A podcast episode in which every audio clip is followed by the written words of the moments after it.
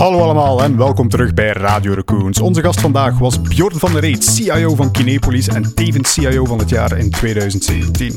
We hebben het gehad over de digitale transformatie en toekomst van Kinepolis, de toekomst van cinema en film in het algemeen en hoe technologie op verrassend veel plaatsen wordt ingezet bij Kinepolis. Op het einde ook nog een babbel over de job van CIO en hoe je precies CIO van het jaar wordt. Hallo allemaal en welkom terug bij Radio Raccoons. Een nieuwe aflevering, een nieuwe gast. Deze keer Bjorn van Reet, CIO. En wat voor een CIO van Kinepolis, CIO of the Year, best speaker onder de CIO's dan. Maar bovenal een toffe gast. Een toffe gast, voilà, dat, kijk, dat zet de toon op meteen voor dit gesprek. Uh, ja, om misschien te beginnen, CIO van Kinepolis. Hm. Wat moeten we daar ons bij voorstellen? Wat, wat doet u doorheen de dag? Goh, ik denk vooral veel plezier hebben. Uh, dus, dus ik denk dat dat het eerste is. Um, ik denk sowieso, hè, bedoel, uh, ja, je bent met IT bezig. Ik denk, als ik naar mezelf kijk, hè, IT is sowieso een passie, digitaal, alles wat er beweegt in de wereld. Uh, zeker ook de interactie op mensen. Hè, wat doet technologie met mensen? Die, die verhouding vind ik echt super tof om, om te doen. Ja, en als je dat dan nog eens kunt doen in een super toffe sector, zijn de, de cinema-sector, is dat, is dat gewoon ja, prachtig verhaal. Ja. Um, ik denk dat ik er ongeveer, ik ben er nu vijf jaar bij de groep. Hè. Um, als ik inderdaad kijk, ik ben ook de, de eerste CIO van. Okay, ja, uh, ja. Dus dat is ook wel leuk. En ik denk gewoon, als je naar de geschiedenis van ons bedrijf bekijkt, hè, ik bedoel, uh, we bestaan best al, al, al even. Hè. We hebben heel wat watertjes al doorzwommen. Um, en als je dan ziet, dan hebben we toch een heel sterke groei doorgemaakt. Hè. Ik bedoel, de laatste jaren, hè, ik spreek nu even pre-COVID, ja, is eigenlijk Kinepolis maal drie gegaan. Hè. Dus ik kan maar zeggen, uh, als ik, we zijn heel fier vandaag te mogen zeggen dat we 120 van die megaplexen hebben, toch in negen landen. Uh, veel mensen zeggen, ah, ik dacht dat dat Belgisch was. Tuurlijk is het Belgisch, hè. we zijn in België geboren. Inderdaad, ja. Maar we zitten ondertussen toch al wel hè, in een mooie footprint wereldwijd. Um, en ik denk dat ja, je, je kan die groei ook niet realiseren door hè, digitaal mee te zijn met die digitale evolutie. En ik denk dat uh, dat ook mijn opdracht was, of de opdracht, of, of, mijn rol gecreëerd heeft vijf jaar geleden, om te zeggen van, zie dat bedrijf staat op de vooravond om die groei te realiseren. Mm -hmm. maar goed, um, ja, digitaal moeten we ook mee zijn. En ik denk dat daar eigenlijk mijn, mijn verhaal eigenlijk gestart is vijf jaar geleden. Oké, okay, ja. ik, vind het, ik vind het leuk om te horen dat u de eerste CIO was. Want inderdaad, als ik, als ik ja. denk aan het klassieke beeld van de cinema, dan denk ik aan, aan grote rollen met film die ergens in een projector wordt gestoken. Ja. Er zit nog niet zoveel uh, IT achter. Maar vandaag de dag natuurlijk digitale projectie, digitale bestanden. Daar komt vast enorm veel bij kijken. Ja, tuurlijk. Ja. Ik bedoel, allee, altijd. En ik denk sowieso, de pellicule is eigenlijk nog niet zo ver weg. Hè. Ik bedoel, als we dat een beetje bekijken, ik denk, uh, als ik het goed herinner, is het volgens mij in 93 dat de, de eerste digitale projectoren op de markt zijn gekomen. Oeh, hè. Ik bedoel, we moeten even kijken, filmprojectoren. Ja, hè. Ik bedoel, de projector was al langer op de markt. Uh, maar in de cinemasector komt dat eigenlijk door. Kinepolis was ook weer een van de eerste om daarop op in te zetten, op die digitalisatie. Uh, en ja, natuurlijk, ondertussen is alles volledig digitaal. Hè. Ik bedoel, ik denk, wij hebben dat niet meer staan. We hebben nog een aantal pelliculeprojectoren staan voor zo retro-avonden te organiseren of dergelijke. Ja, ja. Uh, maar inderdaad, dat betekent ook dat die projectiecabines wel over tijd volledig veranderd zijn. Hè. Vroeger uh, ja, liepen daar pellicules door die, door die zalen. Hè. Ik bedoel, dat was echt wel prachtig om te zien. Um, want gewoon even, een anekdote die ik altijd vertel is, hoe, hoe speel je eigenlijk een pelliculefilm? Hè, wat, wat eigenlijk gewoon een, een, ja, een tape met filmfoto's is eigenlijk. Hoe speel je dat in twee zalen op hetzelfde moment af? En dan zit iedereen te denken, ja, twee zalen, ze liggen naast elkaar, maar dat is letterlijk, hè, je, draait dat voor, je draait eigenlijk de pellicule door de eerste projector, dan oh. wordt dat eigenlijk getransporteerd 200 meter verder en dan gaat dat eigenlijk door de tweede projector op het tweede scherm. Dus ja, dat oh. krijgt, als je natuurlijk in de backstage kwam ja. kijken, ja, dan zag je er gewoon over de plafond, ja, de pelliculen passeren. De transportbanen hè. tussen alle verschillende zalen. Dat was ook gewoon ook zo, hè. Bedoel, uh, en dan denk ik, ja, nu is dat natuurlijk makkelijk, hè. we drukken twee keer op play, want dat is eigenlijk het digitale. en denk ik, ah ja, inderdaad, uh, maar vroeger een film, ja, dat startte op hetzelfde moment. Nu kunnen we zeggen, ja, we starten op verschillende momenten en dergelijke. Maar dat, dat was niet zo eenvoudig. Hè. Uh, laat staan met ondertitels, taalversies. Uh, je, wil, je wil het gewoon niet weten. Hè. Uh, ja. En in pellicule, daar kunnen we echt nog heel leuke anekdotes van vertellen. Want een pellicule op zich, de mensen weten dat niet, maar als je een pellicule zo breed pakt, hè, en je, dus dat is helemaal opgespind, hè, pak zoiets, dan moet ongeveer vier van zo'n dozen rekenen voor één film. Hè. Ja. Dus ik denk dat dat ongeveer twintig ja. minuutjes film is. Ja, er kwamen vier dozen toe, uh, maar dan had een projectionist, maar die moest die pellicule natuurlijk nog aan elkaar zetten. Hè. Ik hoop dat hem altijd de juiste volgorde had, want als je er schifte, ja, dan sprong je gewoon een kwartier of twintig minuten in een film bijvoorbeeld. Dus allee, al, die, al die anekdotes, dat is gewoon van die tijd. En bijvoorbeeld de pellicule, ja, als je die liet vallen, ja, had een probleem. Hè? Ik bedoel, een pellicule krijg je niet meer opgerold voor die film. Dus... kan ik me inderdaad wel voorstellen. En dan bel je gewoon naar de filmstudio voor een nieuwe rol film of zo? Nee, dan begin je zelf op te rollen. Hè? Ik bedoel, dan leg je hem op en dan begin je ja, waarschijnlijk een half uur te draaien totdat hij terug op de spindel zit en dergelijke. Ehm, maar dat zijn de tijden van vroeger, hè? die hebben we niet meer. Uh, nu is echt alles, echt als je dat kijkt, hè, we hebben de, de lichtprojectie gehad, we hebben nu uiteindelijk ook nog volledige laserprojectie. Hè. De meeste zalen, hè, de nieuwe materialen zijn volledig laser, dus die kwaliteit gaat nog eens echt hoger. Hè. Dat, is, dat is echt prachtige beeldkwaliteit. Ja, zo kan ik nog wel wat technologieën opnoemen, want ja, cinema staat nooit stil. Hè. Wel, eigenlijk een uh, persoonlijke vraag van mijn vader, uh, ook een uh, beruchte cinemaganger, die, die, hm? die gaat altijd in de projectiecabine gaan kijken. Vroeg zich altijd al af van, hoe doen ze dat nu eigenlijk tegenwoordig? Hè? Ja. Dat is een digitaal bestand. Komt dat ja. toe op een of andere grote harde schijf die jullie dan moeten insluiten? Is dat, is dat moeten jullie, jullie torrent gaan openen om dat te gaan downloaden of zo? Hoe, hoe gaat dat in zijn werk? Ja. ja, wij noemen dat de digitale filmkluis tegenwoordig. Hè. Maar ook dat is de evolutie. Hè. Ik bedoel, inderdaad, vroeger pelliculen werden echt getransporteerd, afgeleverd en dergelijke. De volgende stap, hè, na pelliculen zijn dat echte harde schijven. Hè. Ik bedoel, een film is een paar honderd gig. Uh, afhankelijk van de kwaliteit. En ja, it's still growing. Hè. Data is growing, maar uh, de film is ook growing. Waarom? Ja, de kwaliteit moet alsmaar beter, de effecten moeten alsmaar meer, het, het geluid moet alsmaar intenser. Dus natuurlijk ja, groeien die bestanden ja. ook. En vroeger was dat letterlijk op, op uh, geëncrypteerde harde schijven. Hè. Die, werden gesto uh, die werden eigenlijk rondgezonden rond de wereld. Hè. Dus niet meer die grote pellicules, maar de, de, ja, de secured boxes. Konden wij open doen, in een server steken en zo kregen wij de films binnen. Okay. Uh, ondertussen kunnen we die downloaden. Uh, dus dat is wel goed. Maar dat is volledig geëncrypteerd. Hè. Dus ik wil maar zeggen, wij krijgen digitale bestanden binnen. Hè. Die staan bij ons dan op wat wij noemen de, film, de, de filmkluis. en dan krijgen wij een key. En die key kunnen wij dan bijvoorbeeld een aantal dagen, een aantal weken verder en dergelijke. Dus, okay. dus dat is de moderne technologie in ieder geval. Dus, maar het dus... blijft altijd wel spannend, want als je ziet voor grote Hollywood-producties bijvoorbeeld, hè, bedoel, dan, dan iedereen koopt kaarten, zalen zitten vol. En soms krijgen wij ook maar een half uur voor de voorstelling die, die sleutel, dus dat is echt wel uh, even weten. um, maar goed, dat is natuurlijk ook, ik denk dat wij zijn ook een kanaal en, en vrij weinig mensen weten dat, maar bedoel, um, ja, de piraterij in onze sector is natuurlijk ook heel groot, hè, of in de, in de entertainmentsector, muzieksector en dergelijke. Ja. Uh, en cinema is er enorm hard tegen beveiligd. Dus op zich is cinema een relatief... Um, ja, beschermd medium. Het is heel moeilijk om, om echt van, van, onze, van onze bestanden uh, die mee te nemen. Dat, dan moet je toch al echt uh, ja, een krak zijn om dat te doen. Ja. Uh, natuurlijk kan je met je camera voor een scherm gaan zitten, maar ik wil maar zeggen, de kwaliteit is, is enorm afdruk. Dus ja, om een high, high quality kopie te maken, gebeurt meestal niet in de cinema. Nee. Kijk, uh, vooral de mensen die nu uh, naar tips waren aan het luisteren om misschien die bestanden te bemachtigen, blijf, blijf proberen, zou ik zeggen. Ja. ja, dat is waar, maar ik denk dat er andere manieren zijn. Ik bedoel, voilà, voilà. Nu, naast zeker over Kinepolis en over de filmwereld gaan we het zo meteen nog uitgebreid hebben. Maar ja. ik heb op uw LinkedIn-pagina eens gaan snuisteren. En naast CIO van Kinepolis zie ik daar bijvoorbeeld ook de titel Digital Evangelist ja. staan. Ja wat, wat houdt dat precies in? Gaat u dan uh, digitale filmprojectoren aan de man gaan brengen in de rest van Vlaanderen? Of hoe moeten we ons dat uh, ja. inbeelden? Ja, moet u een projector kopen? um, goh, nee, ik denk... Um, goh, hoe is dat eigenlijk ontstaan? Ik zal dat misschien even vertellen. Ik denk, ja, um, ja de, de, de, mensen die we allemaal heel goed kennen, hè, is natuurlijk de Peter Hinsens en de Steven van Belgiums. Uh, super toffe, toffe mensen. Ook mijn helden, moet ik eerlijk zeggen. en ik zeg altijd tegen, tegen Peter van... Ja, elke keer dat ik nou jouw voorstelling ben komen luisteren, voel ik mij enorm slecht na afloop. En hij zegt altijd, ja, hoe kan dat nu? Ik zeg, ja, jij projecteert mij een uur tot twee uur in een wereld, wat dat voor mij een speeltuin is, hè, van technologie, uh, waar dat de wereld naartoe gaat. En, en ik wil er direct mee aan de slag. Ik krijg direct nieuwe ideeën en ik wil er van alles mee doen en dergelijke. En ik heb dan het gevoel dat, dat hij op het eind van de show met zijn vingers knipt en mij terug in de, in de hedendaagse tijd uh, okay, ja. projecteert.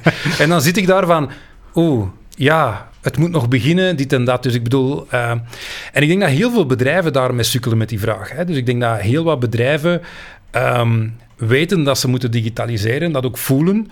Maar de vraag is van how to. Ik bedoel, hoe moet ik er nu aan beginnen? Hè? Ja. En, en ik denk dat ook in onze sector is het heel makkelijk om, om, um, ja, om woorden te hypen, technologieën te hypen en dergelijke. Maar mijn vraag is dan altijd, ja, wat wil je ermee doen? Snap je? Ik bedoel, blockchain, natuurlijk, iedereen heeft over blockchain en, en heel wat mensen spreken, maar is dat iets voor mij heel de open? denk ik, ja, wat wil je ermee doen? En, en het moment dat je, dat je geen probleem vindt, heb ik ook zo, ja, technologie, wat, wat doe je ermee op dat moment? En zo ben ik eigenlijk ook in aanraking gekomen met bijvoorbeeld Fast Forward Belgium. Hè. Fast Forward Belgium, hè, samen met, met Jurgen en Stefan. Ehm, ze hebben gaan kijken om een aantal digitale talenten. Hè. Ik bedoel, Geert van Mol, uh, Paul Daniels, uh, mezelf, uh, Sabine Everaert en, en, zo kan ik er nog een aantal opnoemen. Die we gewoon hebben gezegd van, hoe kunnen wij eigenlijk gewoon bedrijven inspireren en eigenlijk met het motto just do it. Hè. Gewoon terug, ja, okay. begint er gewoon aan, ontdekt hoe mooi dat technologie is, hè, ontdekt wat dat ze allemaal kunnen doen voor jou, ziet die voordelen en, en beslis dan zelf op welk tempo dat je wilt rijden. Maar kijk ook nog wel eens rond jou, hè, want iedereen is aan het rijden. Dus ik wil maar zeggen, ook in jouw sector, buiten jouw sector, kijk toch eens even van, ben ik snel genoeg bezig of niet? Maar laat je vooral inspireren, want er zijn echt enorm prachtige verhalen. En ik denk gewoon door erover te praten en mensen mee te nemen op dat digitale verhaal, de mensen dat te laten ontdekken, ja, dat is hetgeen waar ik heel enorm veel energie van krijg. Oké. Ik, dus- ik, ik ben zelf zo wat onderzoek gaan doen, want ik dacht zo, ja, technologie en cinema, dat, dat zijn projectoren, eh, dat zijn 3D, 4D, whatever ja. uh, er nog allemaal op ons afkomt. Maar dan las ik ergens ook in een artikel bijvoorbeeld van, ja, wij, wij gebruiken voorspellingsalgoritmes om bijvoorbeeld te zien van wanneer gaan er mensen komen en hoeveel mensen moeten we dan in dienst hebben. Wat moeten we zo nog, zijn er zo nog zaken dat mensen misschien niet meteen met een cinema organiseren, dat jullie zeggen van wacht, wij zijn wel heel, heel hoogtechnologisch bezig, zeg maar. Ja. Ja, ik denk uh, op zich is dat altijd bezig zijn met de klant. Hè. Ik bedoel, dat is hetgeen dat ons, dat ons drijft. Hè. Dat zie je ook in ons technologische aanbod. Hè. Ik bedoel, als je even naar onze technologie kijkt, waar we misschien straks even moeten over babbelen, maar ik bedoel, daar ja, investeren we best heel veel in, hè, in de technologie, om eigenlijk toptechnologieën uh, toegankelijk te maken voor onze klanten. Dat is eigenlijk hetgeen dat we doen. Ja. Uh, maar met voorspellingsalgoritmes is, is, het natuurlijk, wij zijn gewoon gedreven van hoe kunnen onze klant het beste service. Hè? Je komt naar Kinepolis, je wil daar gewoon ontvangen worden met, met een smile en dergelijke. En in die uitdaging denken we ook gewoon van, ja, um, ja hoeveel personeel moet je zetten? Hè? Bedoel, en dan denk je ook, ja, bedoel, als je ziet bijvoorbeeld een complex link Antwerpen, uh, een capaciteit van een kleine 10.000 mensen, ja, bedoel, als daar morgen 500 mensen voor de deur staan, of er staan daar gewoon uh, 9.900 voor de deur voor de seance van 5 uur, ja, dan hebben we wel iets meer volk nodig om ja. je popcorn te verkopen, ja. de zalen te poetsen en dergelijke. Dus ik denk, die uitdaging heeft ons geleid van hoe kunnen we dat gewoon slim invullen. Hè? En dan kom je natuurlijk met algoritmes. En dan denk je van, oké, okay, ja, hoe, hoe, moeten we dat doen? En dan denk je, ja, natuurlijk kan technologie ons erin helpen. Tuurlijk kan technologie er ons in helpen. Ik bedoel, we hebben, we hebben een prachtige data warehouse met enorm veel uh, mooie mhm. technologieën, die voor ons dat gewoon berekent en, en eigenlijk ter beschikking stelt van de mensen. Dus bij ons kan in principe iemand die verantwoordelijk is voor een complex, wij weten welke films dat er spelen, wij weten wat, dat de, wat dat de films doen, hè, hoe succesvol, hoe minder succesvol dan een film is. Uh, wij weten ook uh, wat het weer doet bijvoorbeeld, wij weten welke evenementen dat er in die geburen zijn. we zijn er gewoon constant mee bezig. We hebben natuurlijk ook het hele verkoopkanaal. Er is ook nog een shift in onze sector. Hè. Ja. Uh, je ziet toch dat er meer en meer online gekocht wordt, maar het gedrag van de klanten online is compleet anders. Hè. Ik bedoel, okay. dus, dus ik wil maar zeggen, allez, als, je, als je naar de cinema ging vroeger, allez, we hebben drie verkoopskanalen, zeg ik altijd. Hè. We hebben de kassa, we hebben de ATM's en we hebben onze ja. website. Ja. En voor mij zijn er ook drie verkoopspatronen. Hè. Dus ik wil maar zeggen, vanavond, we zeggen, ah, gaan we naar de cinema? Ah, perfect, ja, dat is goed. Hè. Wat gaan we doen? We gaan naar de website en we laten ons inspireren. We kijken, ja, welke film spelen we, dat. Oké, perfect. Of we kiezen zelf, we gaan wel zien wat we kiezen en we rijden naar Kinepolis. Hm. Je komt gewoon binnen, je kijkt naar die filmposter, stof. Hè, en wat doe je dan? Je gaat naar die kassa, je vraagt je ticketje of je koopt je ticketje en gaat de cinema binnen. Dat betekent vanuit een Kinepolis perspectief, hè, ik bedoel, klant, super toffe journey. Kinepolis, wij weten 15 minuten voor de aanvang van de film dat jij naar de film komt. Ja. Want jij zit thuis op onze website, wij kennen jou niet, je hebt nog geen gegevens nagelaten. Kom binnen, koopt je ticketje en 15 minuten later zit jij heel comfortabel in de cinema. Hetzelfde met onze ATM's. Je komt binnen, je koopt je ticketje zelf. Op zich nog makkelijker eigenlijk. Ik bedoel, terug, 15 minuten later, je zit in de film. Ja. Als we nu naar het online gedrag kijken, dan zien we bijvoorbeeld dat mensen s'morgens kopen om s'avonds naar de film te komen of de dag ervoor kopen. Ja. En dan denk je, ja logisch eigenlijk. Want dan denk ik ook van ja, als ik vanavond of morgen met mijn vrouw naar de cinema wil, zeg ik oké, okay, welke film wil zien? Ah, laat ons gewoon de ticketjes kopen. Betekent dat wij vanuit Kinepris 24 uur voorhand weten dat jij gaat komen. Dus ook terug, terugkomen op onze algoritmes. Ja, als ik 24 uur voorhand al met een voorspel of met een zekerheid van 70% kan voorspellen hoeveel mensen dat er in de cinema zitten, ja, dan is het eigenlijk een kou kunstje om eigenlijk heel accuraat te zeggen zoveel mensen gaan er in onze, in onze bioscoop zitten. Okay. Ja, en dan hebben we natuurlijk uh, supergoeie operationele mensen die weten als we 9000 mensen moeten ontvangen, ja, hoeveel personeel dat ze moeten hebben, waar ze die moeten zetten en, en al die posten, dat wordt gewoon bij ons operationeel uh, heel leuk ingevuld. Dus dat is eigenlijk gewoon terug, hoe kunnen we onze klant centraal stellen? Hoe kunnen we er altijd zijn voor onze klant? Uh, en dan kom je op dergelijke type uitdagingen uh, om, om te bedienen. Hetzelfde met onze winkels. Hè. Ik denk dat als, als je naar onze shops kijkt, ja, die is natuurlijk goed uitgedokterd. Hè. Ik bedoel, dat is niet zomaar toevallig dat het, dat het snoep van voor staat en de chips van achter en dergelijke. Um, ja, waarom is dat? Gewoon omdat we gewoon onze klant heel goed willen bedienen met de juiste producten. Um, daar kunnen we, kunnen we ook uren over babbelen, over, over hoe dat, dat gaat. Um, maar er zit ook technologie achter en er zit ook uh, statistieken, grafieken achter van wat verkoopt, wat verkoopt niet, uh, al die zaken. Um, en dat is gewoon leuk, want uiteindelijk, je kan zeggen, ja, natuurlijk willen wij graag verkopen, dat is ook zo, maar langs de andere kant willen we onze klanten heel graag bedienen. Hè. Ik denk dat dat ja. ook gewoon altijd bij ons centraal staat. Als het niet uh, goed is voor de klant, dan, dan ja, is het ook niet goed voor ons als bedrijf, maar is het ook niet goed voor de maatschappij en dergelijke. Dus ik denk dat dat een vicieuze cirkel is. Absoluut. Wow. Ja, dat is dus die, die klantenbeleving centraal. Ik, ik wil alvast eventjes zeggen, ik, uh, ik herinner mijzelf nog als klein manneke dat we voor de allereerste keer online besteld hadden. Ja. En, en dat dat nog een heel ding was van, goh, we moeten nu niet aan de kassa gaan staan. We kunnen rechtstreeks naar de cinema gaan en ons ticketjes doen. En dat was een... Uh, de, de trigger daarvoor was trouwens, ik herinner het nog goed, ik denk een van de Jurassic Park films. We gingen daar naartoe gaan en de cinema ja. zat vol. Groot ja. drama geweest. en sindsdien hebben mijn ouders zich nooit meer laten vangen en bestelden ze tickets op voorhand als ze naar de cinema gaan. Ja, maar ik denk zeker, bijvoorbeeld iets, iets heel banaal is, is de nummering van de stoelen. Hè. De genummerde plekken mm. in de cinema en dergelijke. Ja, dat heeft inderdaad. ook enorm veel invloed gehad op, op het gedrag van klanten. Waarom? Iedereen wil een leuke plek. En het leuke is dat de klant het zelf wil kiezen. En daardoor, dat was een van de argumenten waarom dat mensen meer digitaal zijn beginnen ja, kopen. Hè. Bedoel, dat, dat is ook gewoon zo. Uh, ik voel nu dat met, met COVID hè, kopen mensen sowieso meer digitaal. Ik denk dat dat eigenlijk ingeburgerd geraakt. Uh, wat dat wij zien hè, aan de hand van, van wat we de afgelopen periode hebben meegemaakt Klanten kopen meer centraal. Ik denk dat het, uh, het liquide geld of het cashgeld gaat naar de achtergrond. Ik denk dat meer en meer mensen um, zelfs aan de als met kredietkaart gaan betalen. Dus dat ja. zien we nog naar, naar nog hogere pieken doen. Uh, maar het online gebeuren zit er toch meer en meer in. Uh, dat zien we wel. Um, wat ik ook een COVID-uitvinding vind, is de QR-code. We lachen er met z'n allen mee, hè, de QR-code. Um, ja, maar ik vind... Ik vind allee, we kunnen er lang over doen, want er zijn... Allee, bijvoorbeeld...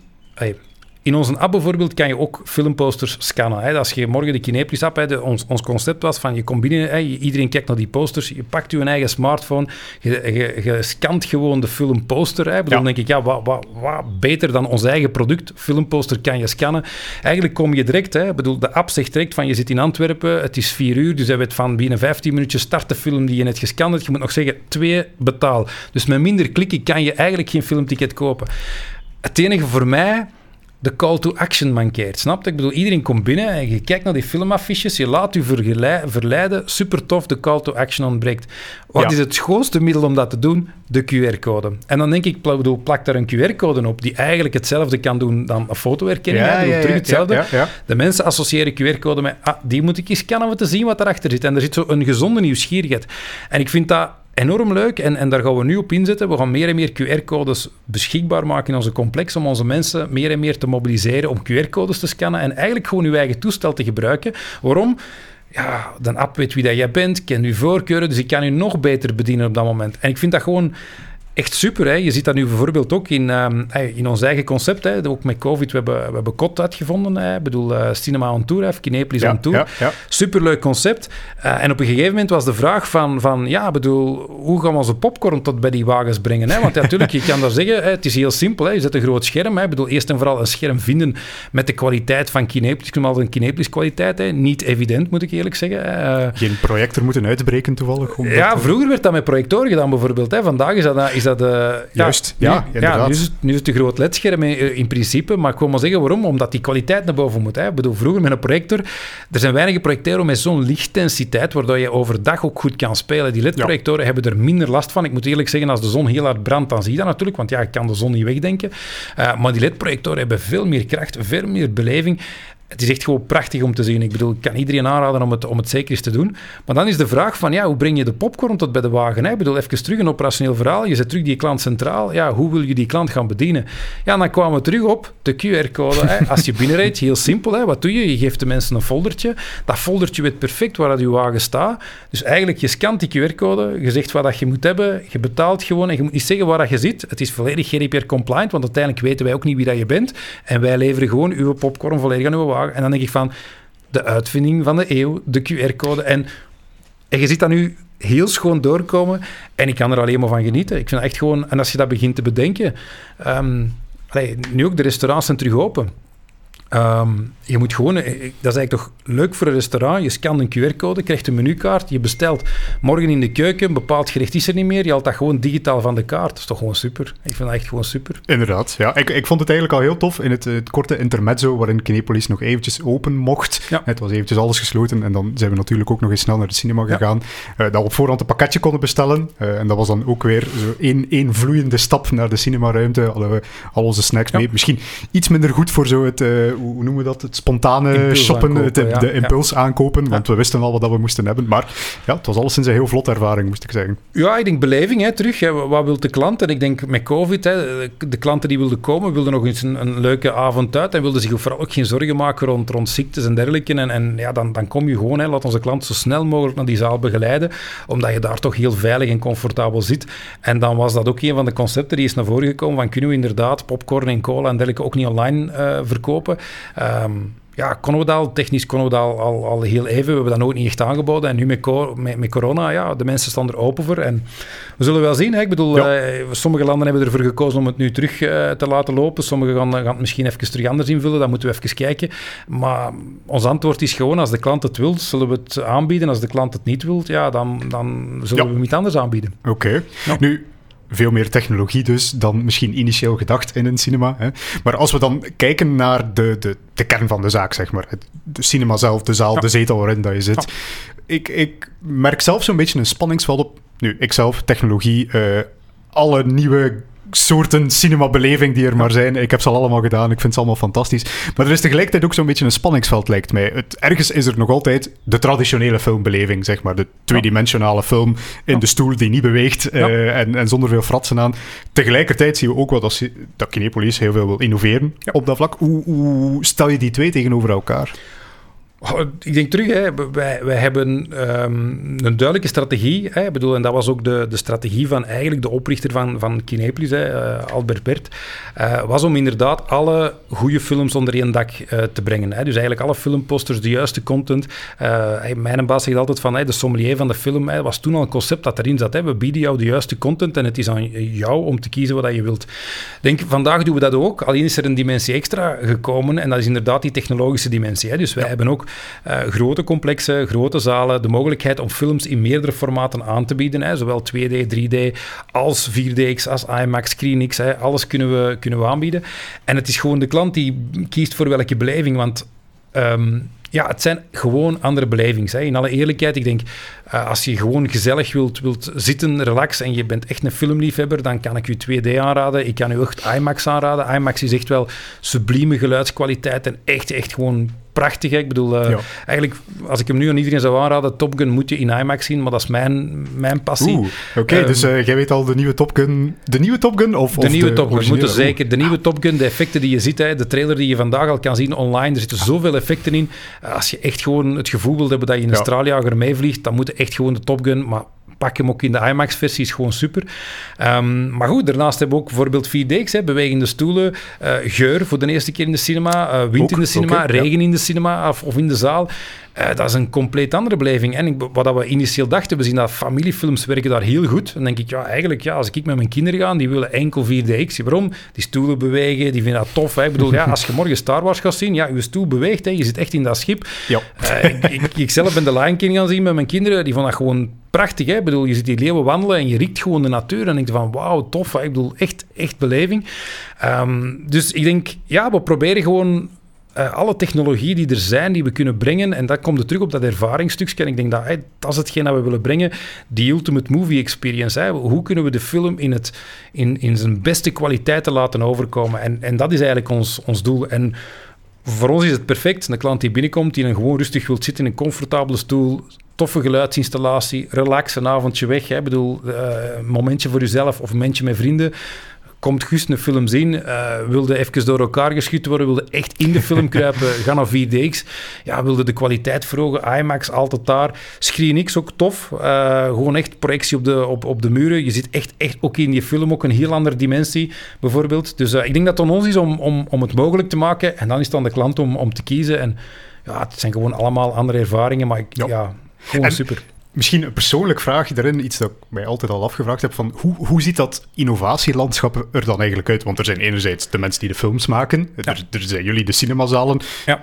Wie coördineert dan eigenlijk van, oké, er is een nieuwe technologie, we gaan er films in maken en we gaan ook de cinemazalen hebben om ze uit te zenden? Ja. Waar komt dat eigenlijk? Dat is inderdaad. Hè. Ik bedoel, ik zeg altijd, de filmsector, heel simpel voorgesteld, bestaat uit drie grote pijlers. Hè. Ik bedoel, je hebt inderdaad Hollywood of de producers, die brengen een film op de markt, hè, uh, waar we echt, echt wel mooie, mooie zaken hebben. Hè. Ik, ik kijk even Adil en Bilal bijvoorbeeld, twee Belgen die het in Hollywood echt aan het maken zijn. Wat die gedaan hebben met Bad Boys, echt knap. Hè. Dus dat, dat is eigenlijk de eerste tak. Hè. De mensen die eigenlijk gebaseerd op een, op een filmscript eigenlijk dat hun verbeelding in de film leggen. En, en dat is eigenlijk een discipline op zich, hè. daar kunnen we ook nog heel lang over vertellen, maar het is een heel leuke discipline.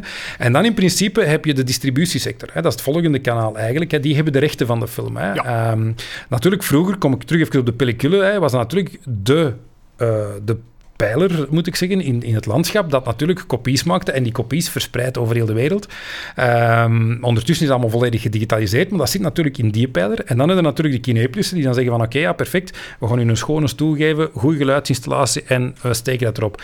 Dus ik denk, om, om een antwoord op uw vraag te geven, bedoel, wie coördineert dat? De drie pijlers coördineren dat eigenlijk. Mm -hmm. hè? Dus ik denk dat er van alle kanten wel, wel, wel komen. Hè? Bijvoorbeeld als je ziet 4DX-bewegende stoelen, ja, dat gaat waarschijnlijk van, van, van een kinepliss exploitantenkant komen, want we moeten daar veel meer mee doen. Ja, en dan zijn die eigenlijk overgeheld voor met de distributeurs gaan bouwen, te zeggen, ja, kunnen we dat dan eigenlijk encoderen? Hè? Kunnen we daar eigenlijk, want ja, natuurlijk, die stoelen moeten wel bewegen op wat er op het scherm gebeurt. En zo wordt dat dan zo geïnspireerd op dat moment. Hè? Bijvoorbeeld als je ziet, IMAX is, is, is een heel ander traject. Hè? Ik bedoel, er zit gewoon sublieme kwaliteit. Ze wilden gewoon nog beter, nog hoger, nog scherper. Ja, en dan zitten natuurlijk met IMAX-camera's die moeten gebruikt worden en dergelijke. Want ja, met gewoon camera's krijgen we die grote niet en dergelijke. Ja, dan moeten natuurlijk vanuit Hollywood al met IMAX-camera's beginnen filmen, ja, bijvoorbeeld. Ja, ja. Dus dat is eigenlijk hetgeen dat je, dat je moet zien in de cinemasector. En als, je door de, als we door heel de geschiedenis lopen van hoe snel zijn projectoren gekomen, laserprojectoren, hoe snel zijn technologieën in ons métier doorgebroken, of in het professionele circuit, dan zal je het antwoord altijd op die drie sectoren moeten vinden. Hè? Dus ik wil maar zeggen, als één sector op zichzelf of één pijler in die, in die industrie probeert dat te doen, dat is goed, maar de anderen moeten ook volgen op dat moment. Dus het is een groter geheel op dat. Ja, Ja. Ik, ik denk, denk, en af en toe komt er dan zo eens een film langs, zoals Avatar bijvoorbeeld, die, die hele 3D-gebeuren wagenwijd openbreekt en, en dat iedereen zoiets heeft van, oh, we moeten nu eh, met 3D bezig zijn. Ja, maar dat mag. Hè. Ik bedoel, dat, dat is ook het leuke. Hè. Ik bedoel, eh, we hebben de installaties, dus ik, ik zou zeggen, laat maar komen. Ik Ja. bedoel, eh, hey, dat, dat is het leuke. Hè. Ik bedoel, Absoluut. Ja. Oké, we hebben het nu gehad over technologie, Kinepolis. De verplichte eh, materie moet nog eventjes aan bod komen. We hebben het er al kort over gehad Mhm. Ja. natuurlijk. Corona, hè, Ja. we hebben heel wat ehm, ja, wijzigingen doorgemaakt in het algemeen ook. De cinemas zijn ook gesloten geweest. Misschien heel rechtstreeks van ja, hoe hebben jullie dat ervaren? Hebben jullie dat kunnen aanwenden om, om renovaties door te voeren of zo? Ja. Wat is er allemaal gebeurd afgelopen maanden? Oh, ik denk sowieso, ik denk dat corona voor, voor iedereen wel, wel een, een heel speciale beleving was. Hè. Ik bedoel, eh, en, en ja, wij als bedrijf eh, ja, moeten niet onder doen, moet ik eerlijk zeggen. Hè. Eh, entertainment op, op zich als sector is, is, is wel geïmpacteerd. Ehm, voor ons, en dan kijk ik even puur IT, hè, ik ga me niet uitspreken over, over, over het bredere bedrijf, maar ehm, er zijn weinige CIO's of bedrijven die tot stilstand zijn gekomen hè, in deze periode. Hè. We hebben lange tijd eh, gesloten mogen staan. Allee, moeten staan, hè. mogen staan is niet, niet het juiste woord, maar moeten staan. We stonden te popelen om terug open te doen en we hebben, we hebben perspectief, dus dat is wel goed. Ehm, maar goed, een, een bedrijf tot stilstand brengen, IT-technisch, is toch ook wel een uitdaging. Hè? Ik wil maar zeggen, eh, eh, ja, ik, ik zeggen, een, CIO wordt standaard getraind om, om flexibiliteit, hè, dat, dat wisten we. Hè. Ik bedoel, in een normaal jaar, zal ik zeggen, verkochten wij ook een aantal tienduizenden tickets per dag. Hè. Als we dan kijken naar kerstmis, ja, dan gaat dat over, over de honderdduizenden tickets per dag. Hè. Dus ik bedoel, onze systemen die moeten vooral heel scalable en heel flexibel zijn. Maar dat is altijd meer naar boven en dan heb je ergens een, een bepaalde, moet ik zeggen, een bepaalde onderliggende bar of, of revenue die altijd door, door je systemen gaat. Ja, de moment dat je dan eens even ja, die bar moet afzetten, dat voelt toch heel akelig aan, moet ik eerlijk zeggen. Ehm, dus ik denk, wat hebben wij geprobeerd in die periode? Um, dat is vooral, allee, mijn strategie, en dat is nog altijd een van de strategische pijlers in onze IT-strategie, is, is, eenvoud. Hè. Mhm. uh, en dan komen we, we heel wat legacy-systemen proberen buiten te duwen. Uh, waarom gewoon? Heel wat bedrijven sleuren die jaar op jaar mee. Um, maar goed, daar betaal je ook voor. Hè. Bedoel, en op zich, wij hebben altijd het geluk gehad, allee, geluk, we hebben, we hebben heel hard de groei meegemaakt. Maar goed, als een bedrijf aan het groeien is, is het heel moeilijk om, om ondertussen die, die, die oude systemen eh, volledig af te zetten. En daar is altijd een 80-20-regel. Die 80 uh, eerste procenten gaan altijd uh, heel makkelijk en, en, heel vlot. Maar het zijn die laatste procenten die altijd heel moeilijk zijn. Um, en die hebben we nu ook op een aantal systemen dat duwje gegeven om dat effectief, uh, effectief weg te doen. Langs de andere kant, een heel andere grote trend die, die zeker meespeelt, is security. Hè. Ik bedoel, ik denk dat allee, de banken sowieso zijn, zijn sowieso heel gereguleerd, maar ook natuurlijk ook in, in het kader van security. Maar onderschat niet de entertainment sector en de bekendheid van ons merk. Hè. Ik bedoel, bij ons staan ze constant op de deur te duwen. Hè. Iedereen wil wel eens een, ja, ik zal zeggen, een gratis cinematicketje scoren of, of gaan wel eens een uitdaging aan en dergelijke. Wat dat superleuk is. Hè. Vandaar ook dat wij samenwerken met ethische hackers om, om die deuren dicht te houden en dergelijke. Ook een heel leuk traject. Um, dus ik denk dat we die afgelopen periode heel hard op security gewerkt hebben ook om die systemen echt secure te maken, nog scalable te maken. En dan als laatste, ik bedoel terug, we zijn heel hard gegroeid. Hè. Ik bedoel, US en Canada, ik bedoel, het lijkt achter de hoek, maar nog altijd. Ik denk als je, als je naar Amerika vliegt, ja, ik denk de minimum uh, flying time is vijf uur, dus ietsje verder. Um, dus ik denk als, als Belgische um, ja, onderneming, hè, die uiteindelijk een footprint had in Europa, gaan we richting de States in Canada, is toch ook wel een andere dimensie. Hè. Ik bedoel, uh, als je, hè, bedoel, Link bij ons bijvoorbeeld, wij houden uh, snelheid en security heel hard in het vaandel. Ja, als je je systemen wilt laten performen aan de andere kant van de wereld, dat is toch ja. ook net een andere competitie. Dus ik denk dat dat voor ons COVID met zich meegebracht heeft. En dan, ja, wat ik daarnet zei, er zijn wel wat trends die, die echt gaan veranderen in onze sector. Hè. Dat online koopgedrag begint meer en meer te komen, wat dat voor ons een, een goede trend is, een goede evolutie. Um, ik denk dat ja, het geld gaat verdwijnen. Ik ben er echt van overtuigd dat meer en meer mensen gewoon bankkaarten gaan gebruiken, maar ook apps en gezichtsherkenning en dergelijke om te betalen. Hè. Of, of QR-codes, waar Payconic echt heel, heel leuke dingen mee doet. Maar daar kan je enorm veel mee doen vanuit een digitaal perspectief. Dus ja, ik denk, we hebben zeker niet stilgezeten. We hebben dan ondertussen ja, Kinepolis on Tour uh, nog, nog gedaan. Uh, nu ook met de opening, hè, voor degenen die het nog niet moesten weten. We hebben Kine, uh, Kinepolis privé. Hè. In heel wat landen kan je eigenlijk ja, gewoon ja. Een, een, een, private room boeken. wat ook heel leuk is. In, in, in Luxemburg zijn we ook begonnen met gaming bijvoorbeeld on the big screen. Hè. Dus dat, de... dat, bestaat al langer, hè, want ik, dat heeft een tijdje lang bestaan. Want ik heb daar nog een verjaardagsfeestje gedaan. En een van de meest memorabele verjaardagsfeestjes dat ik ooit heb mee, mee aan mogen doen. Dus, maar dat is dus ook weer aan terugkomen, die... Ja, tuurlijk. Waarom? Het is de momentum om het te doen, snap je? Ik bedoel, ik denk dat, dat voor ons um, ja, COVID uh, creativiteit heeft meegebracht. Hè? Ik bedoel, en ik hoop echt, en ik denk dat dat, dat is de kracht van de entertainmentsector en daar ben ik van overtuigd. Um, ik, ik, ja, we zijn er gewoon klaar voor om terug op te starten en aan nieuwe producten te brengen. Die gaan we de komende weken mogen lanceren. Um, maar, maar dat is gewoon leerrijke tijd op dat moment. Dus ja. Uh, ja. En u ziet de toekomst nog steeds uh, rooskleurig in. Er zijn, er zijn zo bijvoorbeeld een aantal initiatieven. Pas op, ik zeg het nog opnieuw eens, uh, zelf cinemaganger, dus ja. uh, we weten alle twee wat de conclusie zal zijn. Uh, maar bijvoorbeeld streamingdiensten die zeggen van, weet je wat, we zwieren het gewoon op een of andere streamingdienst ja. voor een prijsje en we gaan niet meer naar de cinema. Sommigen zien daarin zo van, oei, is dat een, is dat een bedreiging voor de cinemas zoals we ze vandaag kennen?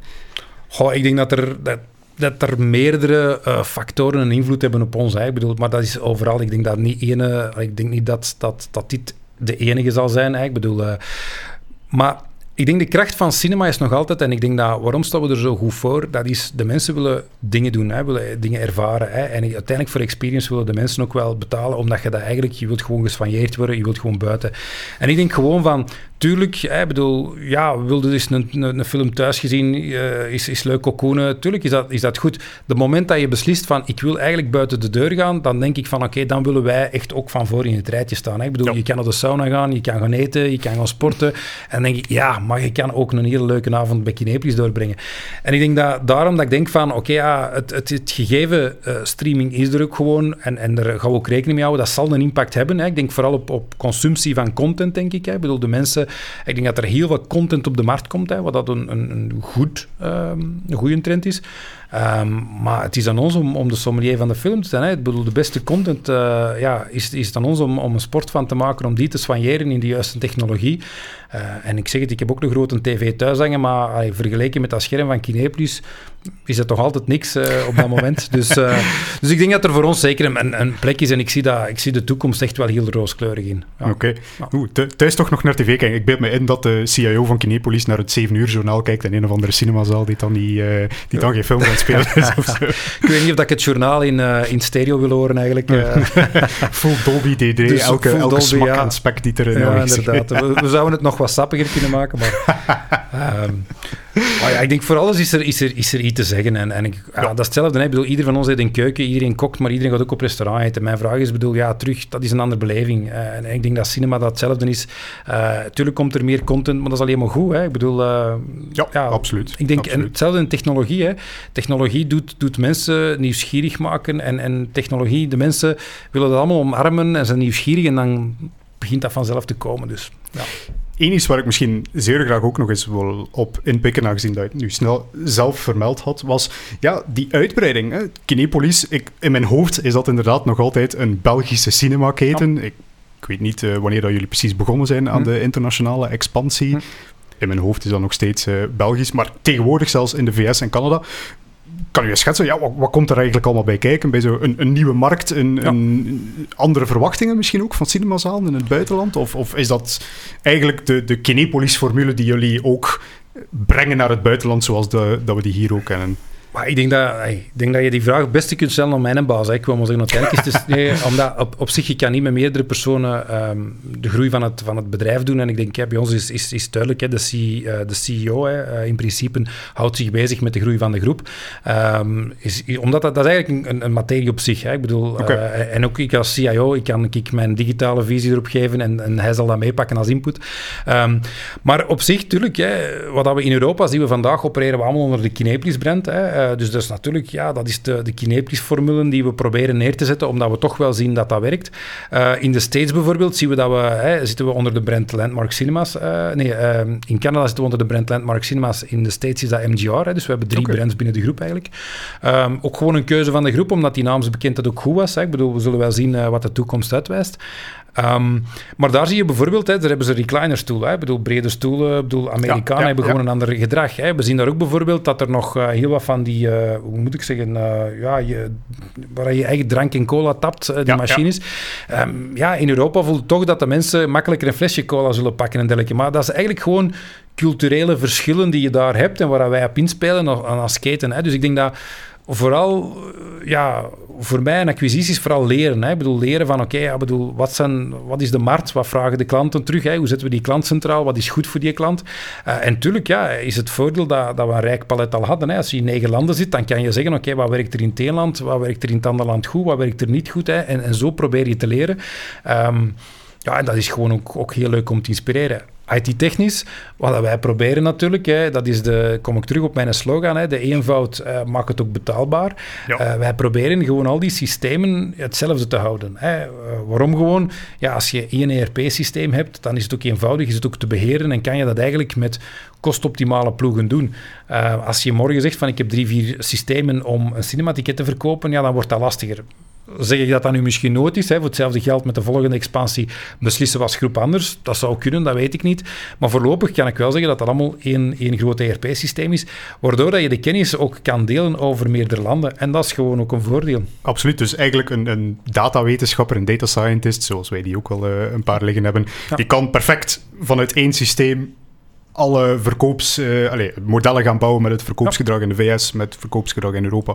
Okay, uh, Natuurlijk, als, als, die men, als die mensen morgen al, al, al weken moeten studeren van ik krijg hier een bunch data binnen en ik moet die eerst nog begrijpen voordat ik er iets mee kan, dan denk ik, ja, bij ons dat één systeem, die data komt in een bepaald formaat toe. Eerst dat je dat begrijpt, kan je bij ons gewoon alles doen. En of dat ja, nu Canadese data is, of dat is Europese data, of Spaanse of Belgische data, die kunnen ermee aan de slag. En dan hoop ik terug dat, je, dat we de goede mensen hebben, en dat, hebben we ook gewoon, ja, die er dan de trends en de patronen kunnen herkennen, die we dan terug kunnen koppelen naar onze commerciële mensen of naar de andere mensen in de organisatie, om te zeggen van, zie dit is een, dit is een trend die we zien, hoe willen we daarmee omgaan? En dan is het terug aan, aan, aan, heel slimme mensen die zeggen, ah ja, dat wil ik dat of dat mee doen of dergelijke. Of, of klantengedragingen, hetzelfde. Bedoel, wat willen we doen met digitaal betaalgedrag? Willen, we dat, willen we dat stimuleren? Willen we dat afraden? Het zijn, het zijn kleine dingen die we kunnen meegeven.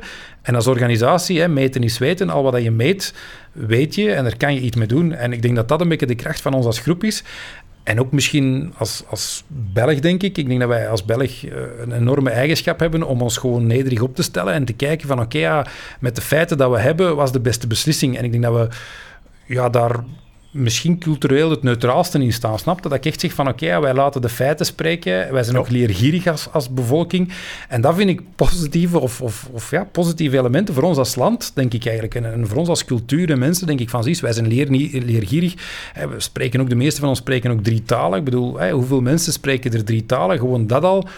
Dat is gewoon een enorme plus om te doen. Om, om zeker gewoon leuke rollen te doen of, of, of, in een bedrijf te zitten. Dus, ja. ja eventjes uh, een vraag uit professionele uh, interesse. Het, het, data science gebeuren, is dat ook iets dat onder uw bevoegdheid valt, zeg maar? Of is dat een marketing-aangelegenheid eerder? Heeft, heeft u dat eigenlijk persoonlijk zien groeien zelf? Of, of is dat eerder iets die ontstaan is onafhankelijk? Nee, nee, ik denk, ja, zien we dat groeien? Tuurlijk zien we groeien. Hè. Ik bedoel, uh, we, moeten, we moeten eerlijk zijn. Ik denk, het, de, het aantal data, dat groeit alleen maar. En ook als we, hè, we hebben hier een aantal keer in het geprobeerd die klant centraal te houden.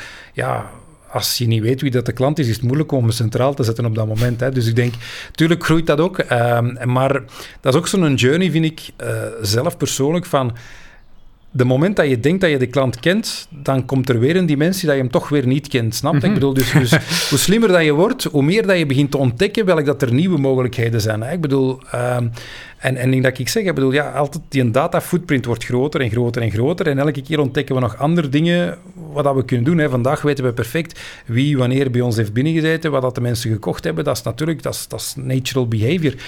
Um, als we nu ook gewoon zien, we zijn overgestapt op ADN, onze betaalprovider, wat extra informatie dat daarvan komt, van trends en patronen, gewoon van, van, het, van het betaalpatroon te analyseren. Super om te doen. En dan zwijg ik nog maar over de databronnen die je kan kopen op de markt. Hè. Ik bedoel, want er zijn enorm veel nieuwe databronnen ja, die je gewoon nog eens kan, kan bij-injecteren. En dan denk ik, ja, dan, dan is uw speeltuin compleet. Hè. bedoel, en dat is... Allee, sociodemografische gegevens, denkt in mij, ja, oké, natuurlijk, je kunt die kopen, maar de vraag is van als je, als je dat zou kunnen, kunnen koppelen aan jouw data, wat, wat kan je dan als patroon ontdekken? Hè? Want dat is elke keer welk, welke vraag probeer je op te lossen. Ja.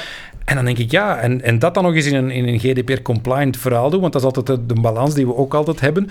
Um, maar dat lukt ons vrij goed, omdat we vrij conservatief zijn. Hè? Ik, moet eerlijk zeggen wij een vrij conservatieve groep zijn qua data. Ik bedoel, we, proberen echt gewoon dat um, heel secure te doen en er echt, echt professioneel mee om te gaan.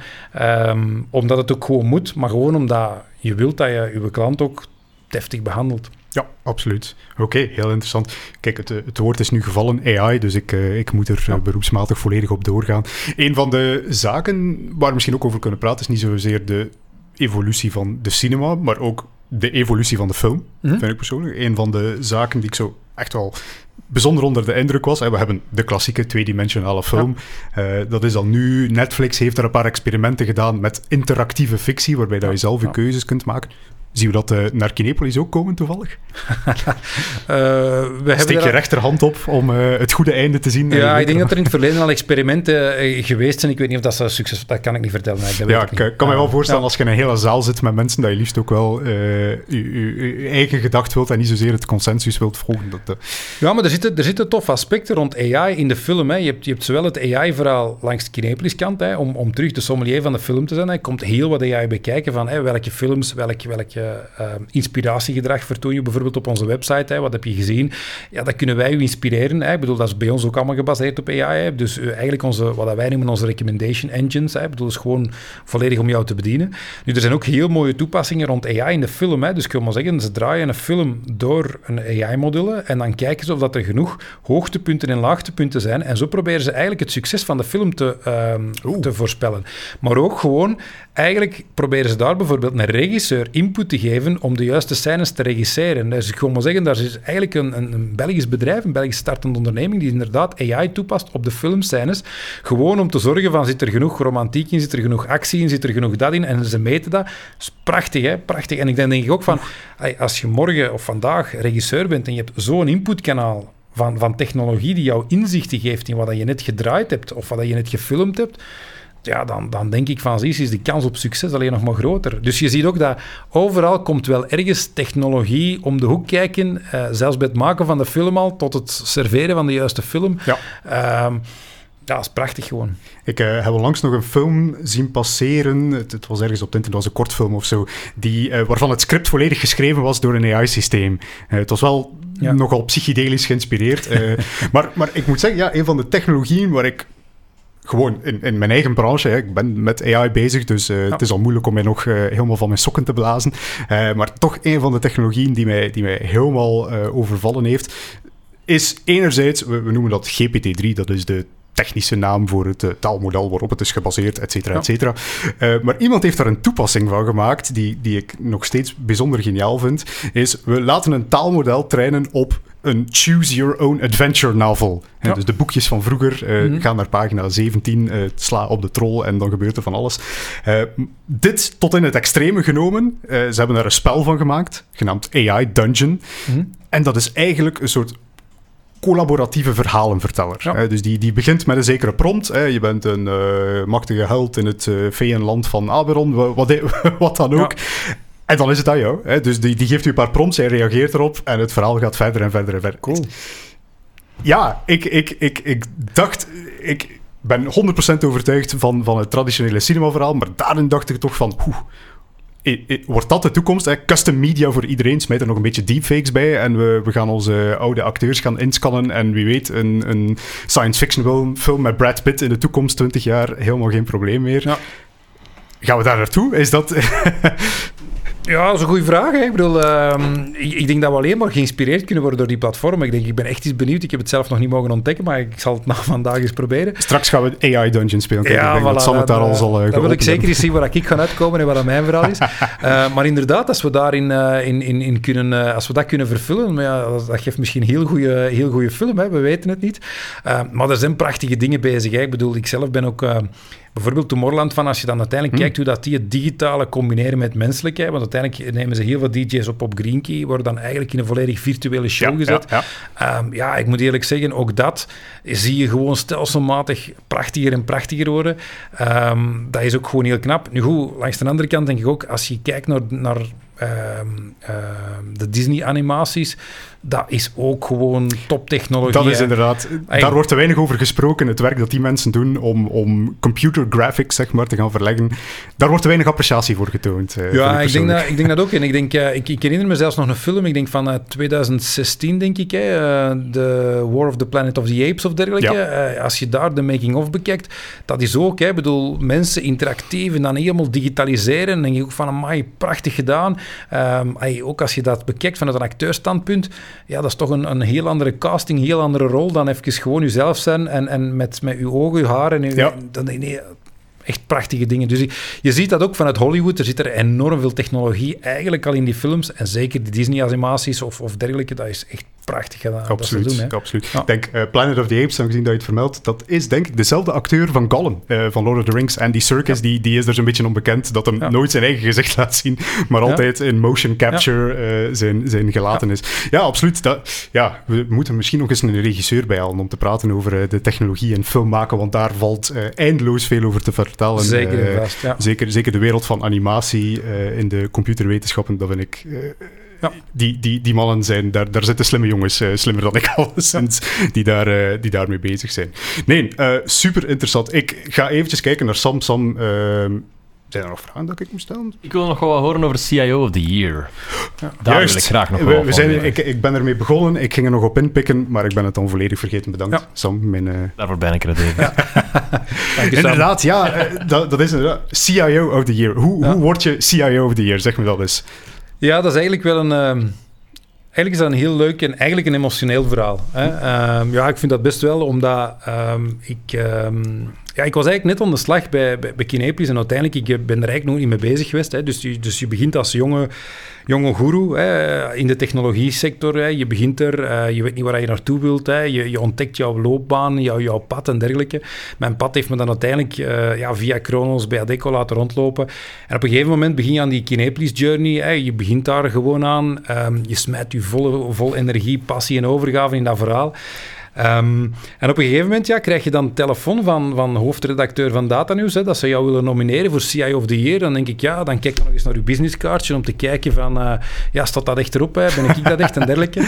Um, dus ben ik even ook ja, intern bij ons goedkeuring gaan halen van, ja, willen we dat, willen we dat niet? Ik was, omdat ik vrij recent begonnen was, hè, dacht ik ook van, ja, nieuwe CIO, wat, wat, wat doen we ermee? Um, maar op zich, hè, alle steun gekregen van het bedrijf, ook intern, van oké, okay, ja, je moet dat echt doen. Um, ja, dan, dan gooiden ze dat open hè, op het internet. Voor, voor, ja, mocht iedereen beginnen stemmen. Achteraf gebleken dat dat, dat, dat heel goed is meegevallen, hè, voor mij omtrent. Uh, en dan voel je toch daar de, de power van het netwerk eigenlijk. Hè. Ik bedoel, mm -hmm. Peter Hinsen spreekt er altijd over, hè, de power of your network. Um, en ik heb zo altijd het idee van, hè, waar we straks over zaken evangeliseren, je probeert je kennis te delen, je probeert er altijd te zijn voor mensen. Uh, ik probeer ook heel veel tijd te spenderen met jonge mensen, hè, gewoon om, om ze mee te pakken in een verhaal, ze veel, veel energie te geven. Um, ik maak er ook een eer van om op hogeschool, universiteiten hè, ook te gaan spreken, maar vooral de mensen energie te geven om aan die carrière te beginnen. Um, en, en de moment dat dan ja, jouw netwerk je ziet kan terugdoen, zijnde een stem teruggeven, zie je dat je daar in één keer enorm veel stemmen krijgt. Dan denk ik, amai, dat pakte mij echt even op mijn adem. Ja. ja, dan heb je dat jurytraject. Hè. Ik bedoel, dan denk ik in mijn eigen, oké, okay, ja, perfect. Ze bespreken jou die case, hè, dus over wie dat je bent, wat je aan het doen bent, jouw visie, hè, jouw insights. denk ik, is toch ook weer iets. Als je ziet wie dat er rond de tafel zit, zouden er voor mij rond de tafel een aantal uh, goede CIO's mensen die al heel lang ervaring hebben in de IT-sector. Dus ja, als die dan nog eens zeggen van, meneer Van Reet, we gunnen u dat, dan denk ik, ja, dat is toch ook wel een, een stapje. Zeker. Ja, en dan het laatste, ja, het evenement zelf, moet eerlijk zeggen, ik heb nog nooit zoveel zenuwen gehad. Hè. Uh, je komt op een gala-avondje, zo Oscar geweest. Met ja, de... maar dat is ook zo. Hè. Bedoel, dit is eigenlijk het galabal van de CIO's. Ja. Hè. Je, je, komt er helemaal uh, mooi opgekleed uh, naartoe. Um, ja, dan zie je daar eigenlijk je eigen, eigen hoofd hangen, waar we meestal bij ons filmaffiches hangen, hang jij er dan ook op van, ja, je bent een van de, de final, uh, final three. Uh, ik vond het ook heel super dat, uh, dat eigenlijk onze, mijn baas was er ook, hè, voor mij te steunen, vond ik echt, echt heel tof.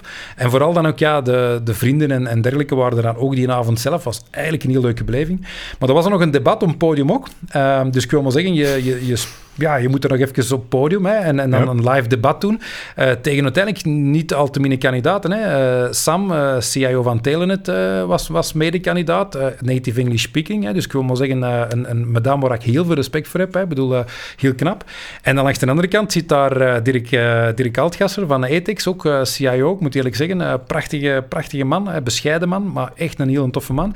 Ja, je doet dat debat daar nog op de avond. En, en, en ik wat weet was nog, het onderwerp eigenlijk, als ik vraag mag? Ook technologie. Ze ah, ja. een aantal statements uh, okay, ja, richting de CIO's. En op een gegeven moment ja, moest je daar natuurlijk je visie op geven en, en een insteek pakken.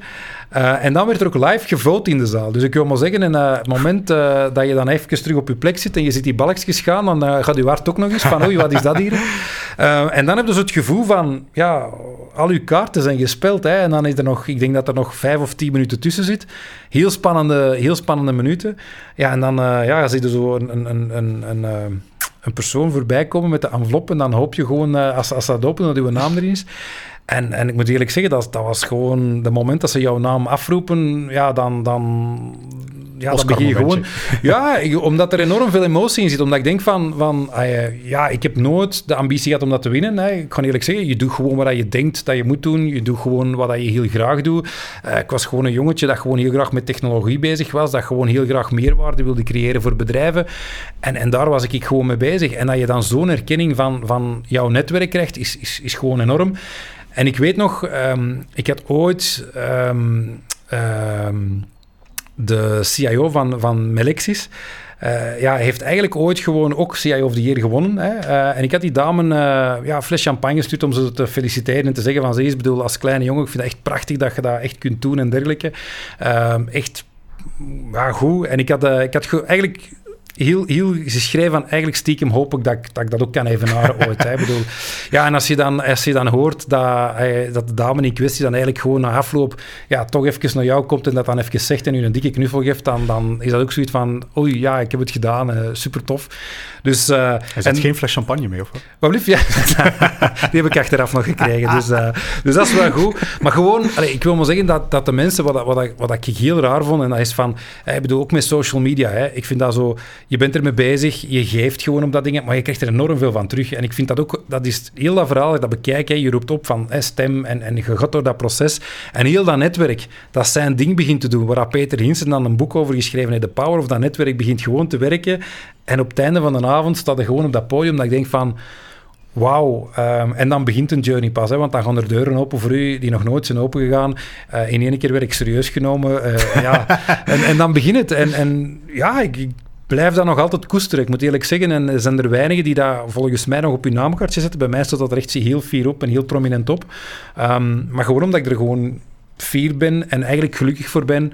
En vooral voor het netwerk en de dankbaarheid van alle mensen rondom mij. En dat vind ik zo schoon in heel dit verhaal. Wauw, kijk, heel mooi. Bedankt Sam, om daar... Uh, wow, fantastische afsluiter ook. Ja, ik dacht zo, man, we zijn hier naartoe werken aan een fantastische... Kon je ook al een prijs winnen. Ja.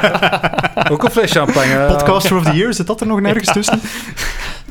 nee, kijk, um, bedankt voor uw aanwezigheid hier vandaag. Ik weet niet, Sam, of dat er nog een interessante Ja, ik denk als de aflevering live gaat, dan gaan de zalen ongetwijfeld al uh, terug open zijn. Hè. Um, ik heb alvast super veel zin om terug te gaan. Ja, voilà. David, ik denk dat jij ze biedt al je ticket gaat kopen. Dag want één, ja, nu dat, nu dat ik dat weet. Is, uh... Opnamedatum, hè, binnen een week of zo gaan, we terug, uh, gaan de zalen terug open mogen. Dus dan gaan we alvast een ticket kopen. Moesten er nog vragen zijn, mogen die altijd doorgestuurd worden. En zoals altijd, liken en subscriben. Dan weten wij wat jullie leuk vinden en wat niet.